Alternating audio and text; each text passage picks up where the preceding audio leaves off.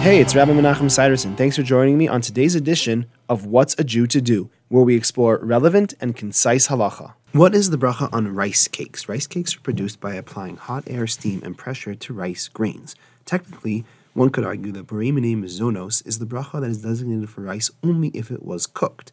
Since this rice cake is technically not cooked rice, it's just hot air, steam, and pressure, Therefore, the bracha should not be mizonos, it should actually be bere pri ha'adama. And in fact, when Rav Shlomo Zalman Auerbach was asked what bracha to make on a rice cake, he said that ideally one should make a bere pri ha'adama. He agreed that if one made a mizonos, it would probably be sufficient. However, ideally he wanted you to make a bere pri ha'adama. However, it is said that when they asked Reb Elyashiv, he argued and he said that the bracha should be bere mini mizonos because even though it wasn't cooked in the normal fashion, the hot air, steam, and pressure is a form of cooking, and as such it is like it was cooked, and the bracha should be mizonos. At the end of the day, they're both acceptable brachos, and one should follow their custom. That's all for today. I hope you enjoyed.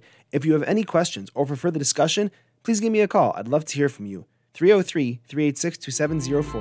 Have a great day.